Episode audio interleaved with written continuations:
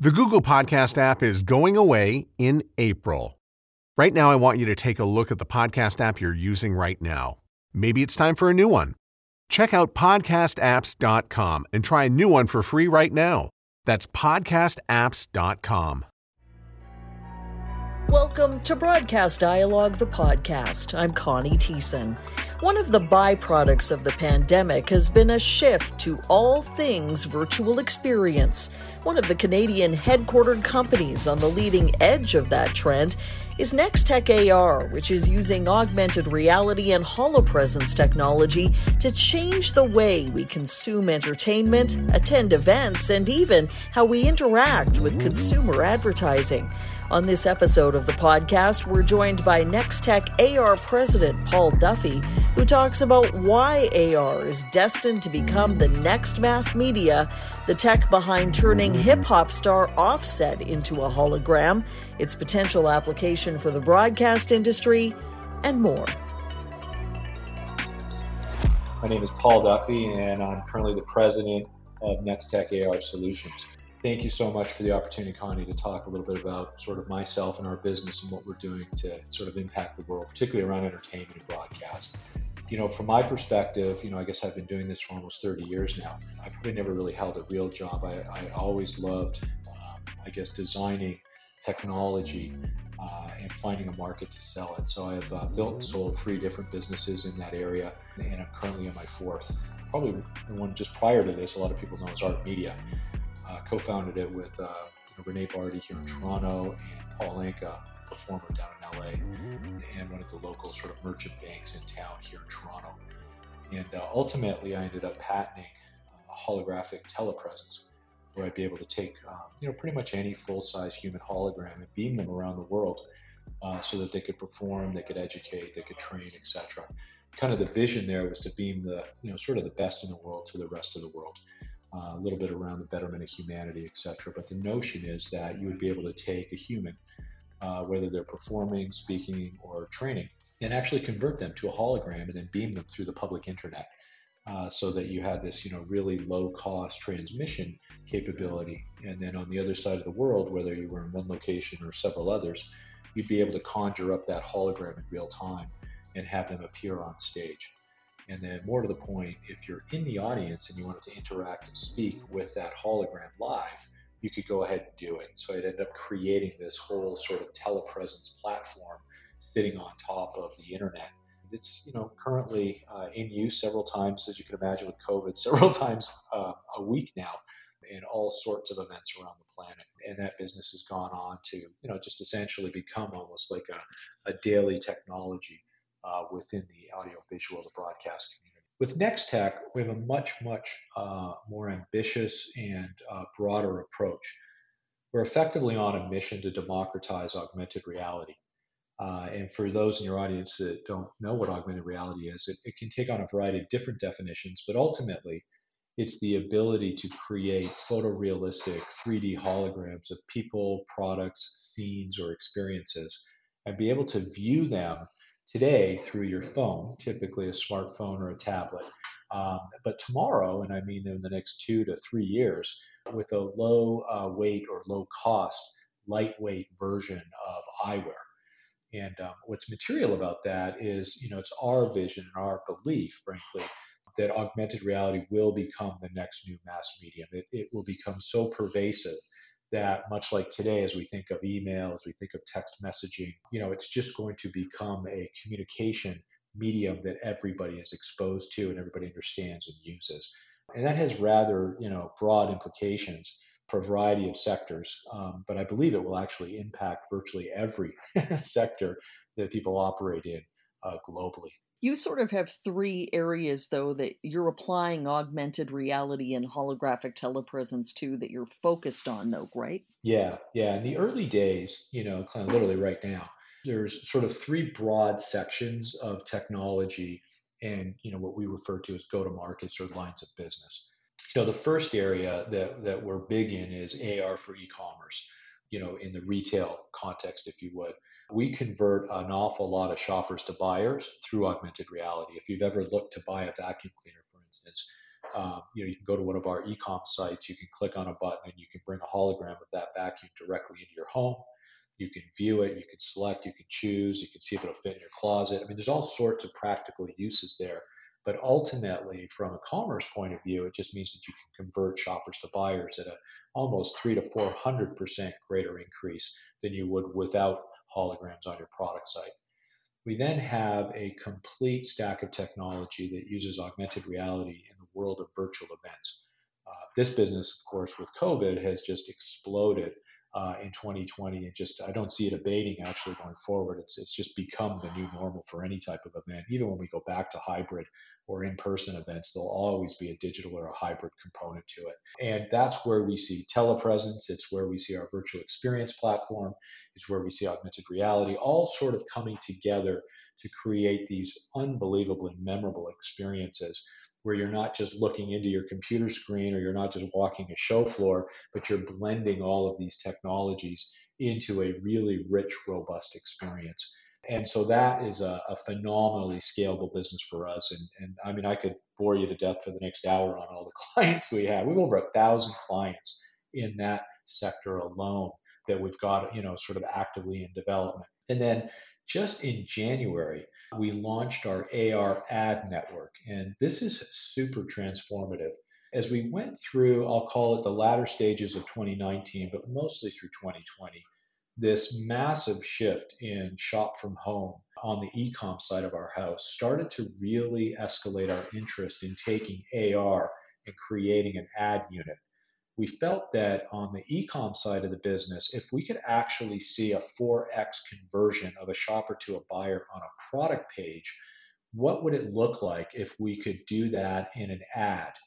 And so we set about developing the technology where we could create a hologram of a person, a hologram of a product, and then actually put them into an ad that could be served up programmatically on demand, either in an event or on a web page or a blog post or in any targeted communication, basically. And then all you needed to do is, if you're viewing it on your phone, is click a button and the hologram from the ad actually appears in your house or in your office. And we tested that and realized, oh, it's a pretty strong, it equates very well to what we were seeing on page. The uh, 4x conversion was being realized in the context of the ad. And so Harish Achi joined us. He was the former president of Microsoft Online, built their entire online ad business, and he now runs that segment within NexTech.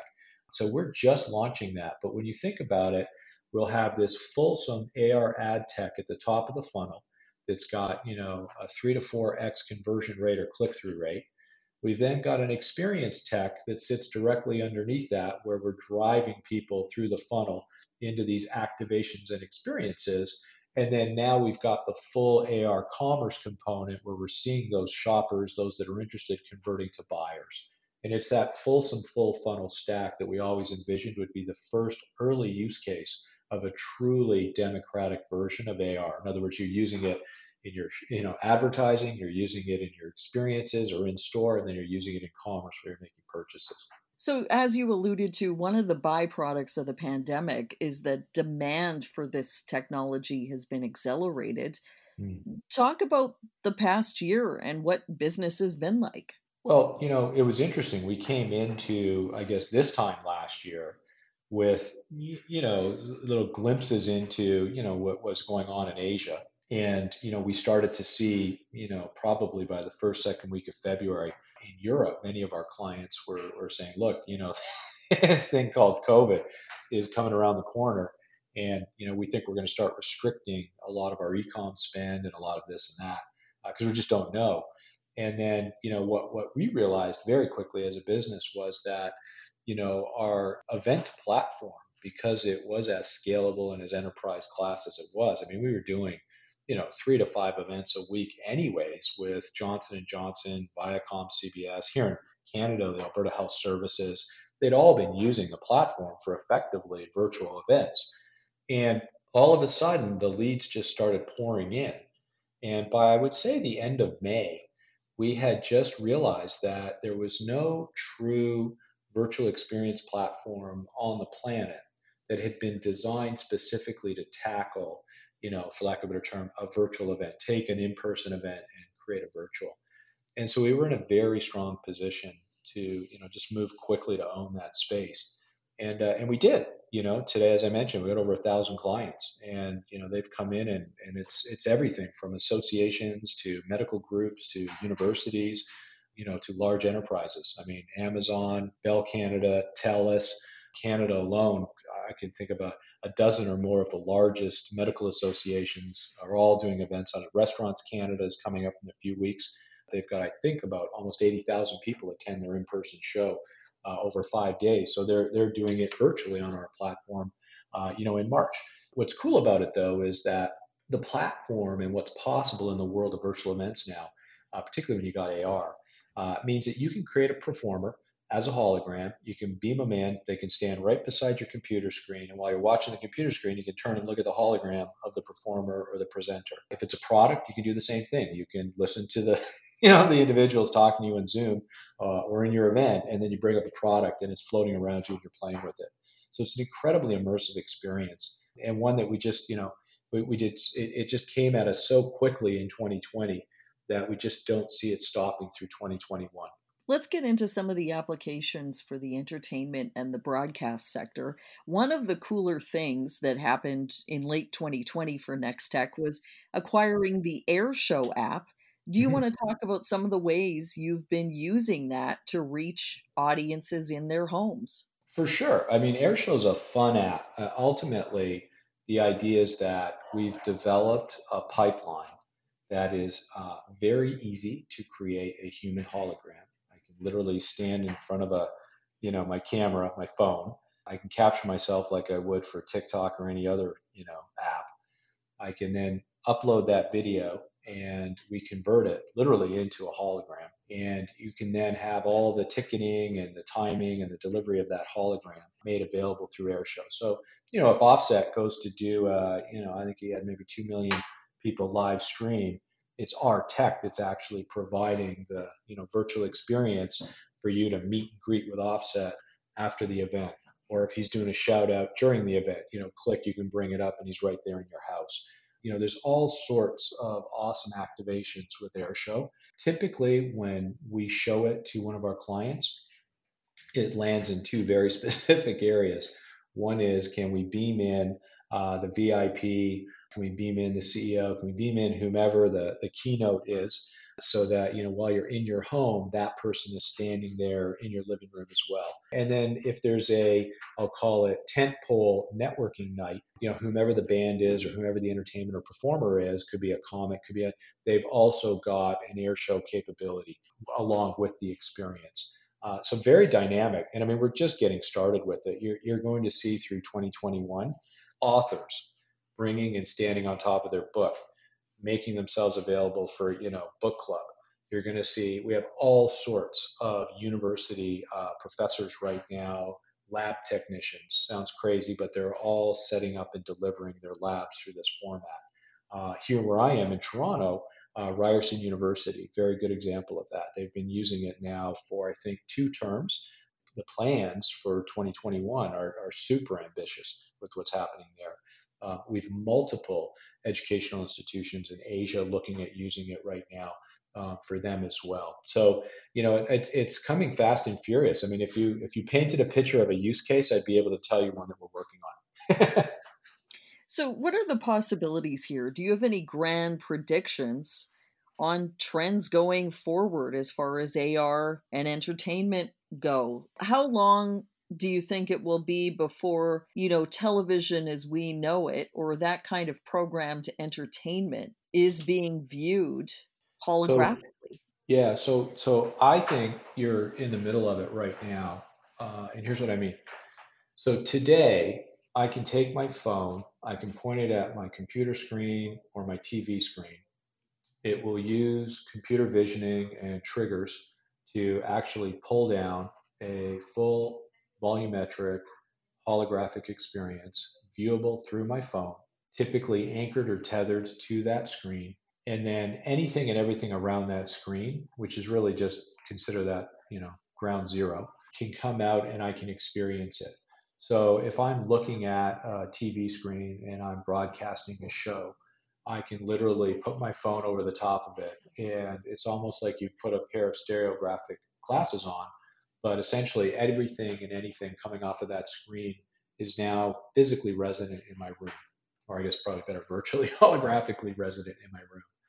And so, you know, if I'm looking at uh, a sporting event, I can view through my phone and I can see the scores, I can see the players, I can see all the information that would normally be on the screen, but it's now sitting around the screen. If I want to go right on to the, the, the you know, the pitch or watch what they're playing, I can see that as well. If it's a product and I want to have somebody come out and talk to me, I can literally have a brand ambassador standing on my keyboard and speak to me. If it's a, a, a package or a, you know, we have a genie in a bottle product where you literally can you know, basically wave your phone over the product and you can beam in a hologram and they'll talk to you in the context of episodic content. There's just so many different areas that it's tapping on right now. Uh, it's just really hard for, you know, at this stage, I, I think it's it's happening. You're going to see it within 12 to 24 months. It's going to be quite common. So you mentioned episodic content are you being approached by developers of unscripted and scripted entertainment? Uh, I'll say yes. We, we don't generally uh, go too deep into it right now, um, just because we're so busy with all the other stuff we've got. But I could totally see, you know, from an entertainment point of view, the ability to do that. There's there's all the technologies gathering quite quickly to make that happen. How accessible is this from a cost perspective and a labor perspective for you know what we now consider traditional terrestrial television? Well i think that's kind of a pretty material issue right? And it, so it, here's how i'd answer it. There's this loose notion of user generated content which with the tools that are available to people today radically reduce the cost to develop i would say you know semi broadcast quality content and people are getting better at that. So the you know the workflow, the pipelines, the you know sort of the the way people can gather online and build content is changing radically. A lot of that being accelerated through COVID. Uh, people just working virtually together. So the pipeline to manufacture and make content uh, is dropping dramatically. Cost, anyways, time is is accelerating as well. So the net deliverable out of that pipeline as an AR asset tied to some form of broadcast is now becoming less and less expensive. So, my feeling is that you'll probably notice tribes of people who will create content and overlay it on existing broadcasts. I could see that. You know, I could also see that, you know, if anybody's producing content and they want to broadcast it, they, they no longer should just think of it as a 2D broadcast that's going through a channel. They should start thinking that they're beaming into a room and within that room, they're now able to unfold and unpack a 3D volumetric experience. And you know that I think you'll start to see once people see that, it's it's very easy for them to grasp that idea. And there's no production turnaround with this. It's happening in real time. Is that right? Yeah, yeah, that's the general idea for sure. Is there anything else you want to touch on, Paul? You know, we're just getting started, right? I mean, I think the impact of augmented reality, particularly in the world of, uh, of broadcast, uh, I think it's going to be quite profound. You know, I know a lot of people use AR as part of the CG and part of the broadcast experience, but you know, I'm, I'm not quite sure what the overall term for this will be, but you know, you will literally take a signal off of a display device uh, that's being broadcast to that device, and then you'll embellish it with augmented reality. It'll come out from that screen and it'll basically gather around you. It'll be pretty exciting. Thanks so much for joining us. All right. Thank you, Connie. Have a great afternoon.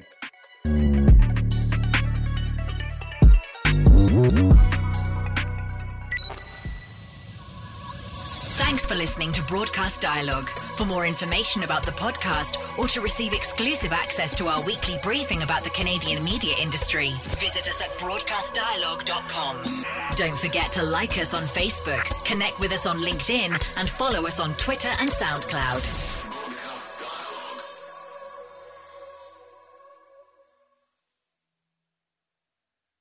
I'm Jeff Woods, and I'm shining a light on music and the rock stars who make it. He just was one of those people, he, he stood out. He was a magic guy. He really was a magic guy. All, we all have faults. He had the same amount of faults as we all have. This was before Led Zeppelin. Robert was full on. I mean, he was Led Zeppelin without the band behind him. He had the hair, the jeans, the whole thing, you know, and he was amazing. The Records and Rockstars podcast, heard around the world and yours to hear wherever you get podcasts. All the episodes from JeffWoodsRadio.com.